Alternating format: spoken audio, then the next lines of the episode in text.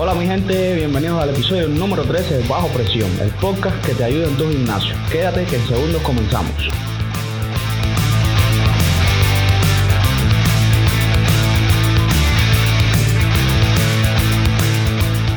Más de una vez nos regimos por planes de ejercicio que tratamos de seguir al pie de la letra, pero siempre llega el momento que nos estancamos y automáticamente culpamos al programa de que no funciona, de que está diseñado para atletas profesionales y cientos de pretextos que se nos puedan ocurrir. Hoy vamos a conocer 5 razones reales por las cuales tu programa podría no estar funcionando, pero primero necesitas saber qué. Primero debes escoger un programa de entrenamiento y seguirlo por al menos 12 semanas, de otra manera no tendrás el derecho de decir si funciona o no. Segundo, si quieres cortar peso, lo primero que tienes que hacer es planificar una mejor nutrición y ceñirte a un plan que se enfoque en la densidad del mismo a lo largo del tiempo. Tercero, si por el contrario quieres agregar masa muscular, debes entonces aumentar las calorías buenas que consumes y enfocarte en los movimientos básicos y pesados en rangos de repeticiones altos. Cuarto, si tienes problemas de movilidad que muy posiblemente esté entreteniendo tu progreso, pues enfócate en detectar estos problemas y trabaja en eliminarlos. Usualmente toma de 2 a 3 meses.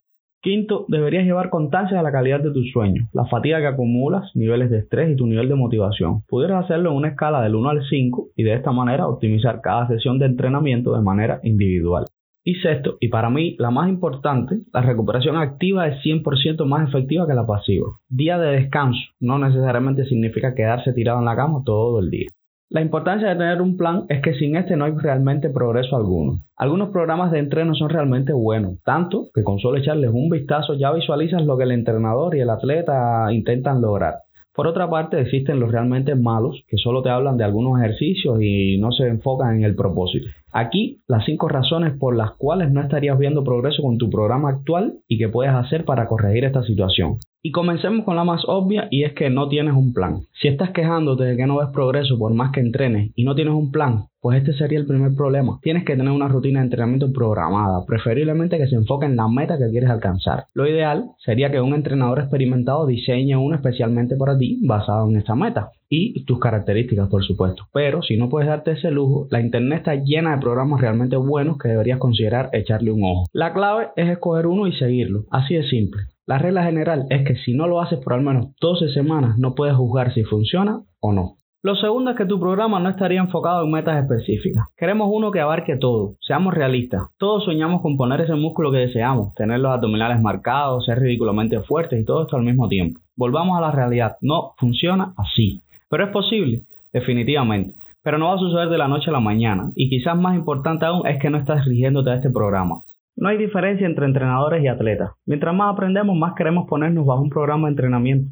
Y para los entrenadores en especial, poner a tus clientes principiantes bajo programas que traten de abarcar demasiado es un error. Evita perderlos y enfoca el trabajo en metas realistas. Esto es más importante. Recuerda, la regla de las 12 semanas es, y valga la redundancia, la regla. ¿Quieres definir tus músculos? 12 semanas como meta, mejora tu alimentación y un programa con bastante densidad para quemar calorías. ¿Quieres ganar músculo? 12 semanas con un aumento de calorías buenas y entrenamiento de los básicos pesados por varias series y repeticiones. ¿Crees que 12 semanas es demasiado? Nadie dijo que sería fácil. De otra manera todos lo hicieran. Lo tercero sería que careces de movilidad en general. Si esta es la razón, aunque cumplas al pie de la letra el plan de entreno, no verás mucho progreso que digamos, o al menos estarás limitado. No necesitas toneladas de ejercicio para corregir esto. De hecho, a medida que aprendemos nos damos cuenta que somos capaces de hacer cambios casi instantáneos y esto es bastante genial y deberíamos usarlo a nuestro favor. Si estás lidiando constantemente con lesiones y dolores que no deberían estar ahí, y sí, ahora viene de nuevo, intenta enfocarte en reparar estos problemas y adivina por cuánto tiempo. Pues sí, 12 semanas. Entrenadores de élite como Dave Tate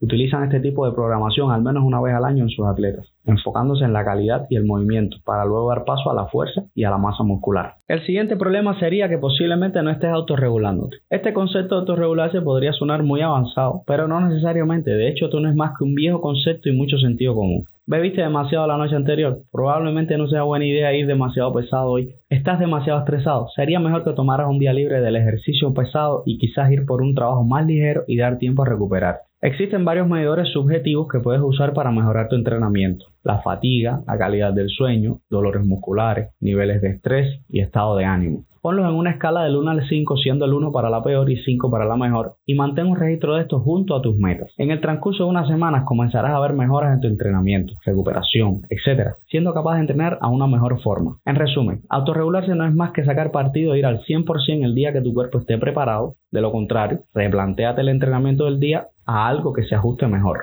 Por último, pero no menos importante, es tu recuperación. La recuperación es una parte crítica en todos los aspectos que rodean a los entrenamientos, pero muchas veces, a pesar de que sabemos lo importante que es, no la tomamos en serio. Nunca es menor la importancia de la recuperación, todo lo contrario. No se trata de que tan duro entrenes, sino de qué tanto te recuperas. Una de las mejores maneras de recuperarte es integrar días de entrenamiento ligero en tu semana. Bien pudiera ser en forma de circuitos rápidos y ligeros o bien la forma más tradicional, montar bicicleta, salir a dar una caminata, etc. Este tipo de recuperación siempre es mejor que la pasiva, a menos que tengas una lesión que te lo impida y necesariamente necesites de reposo. Y por supuesto, no debes dejar de pasar por alto el aspecto más importante de la recuperación que es la calidad de tus horas de sueño. No importa qué tantos protocolos de recuperación implementes, si no tienes una buena calidad de sueño o estás durmiendo solo 4 horas, de nada te servirá. Y es todo por ahora. Espero que te aportara conocimientos, que es mi objetivo. Si te gustó, déjame un like y comenta. Comparte con tus amigos o familia, que así me estarás ayudando muchísimo. Si quieres, puedes pasarte por mi blog en Medium, por si te perdiste detalles, que te dejaré el enlace en la descripción de este episodio, así como en mi email y Twitter. Sin más, como siempre te digo, recuerda siempre entrenar fuerte y seguro. Chao.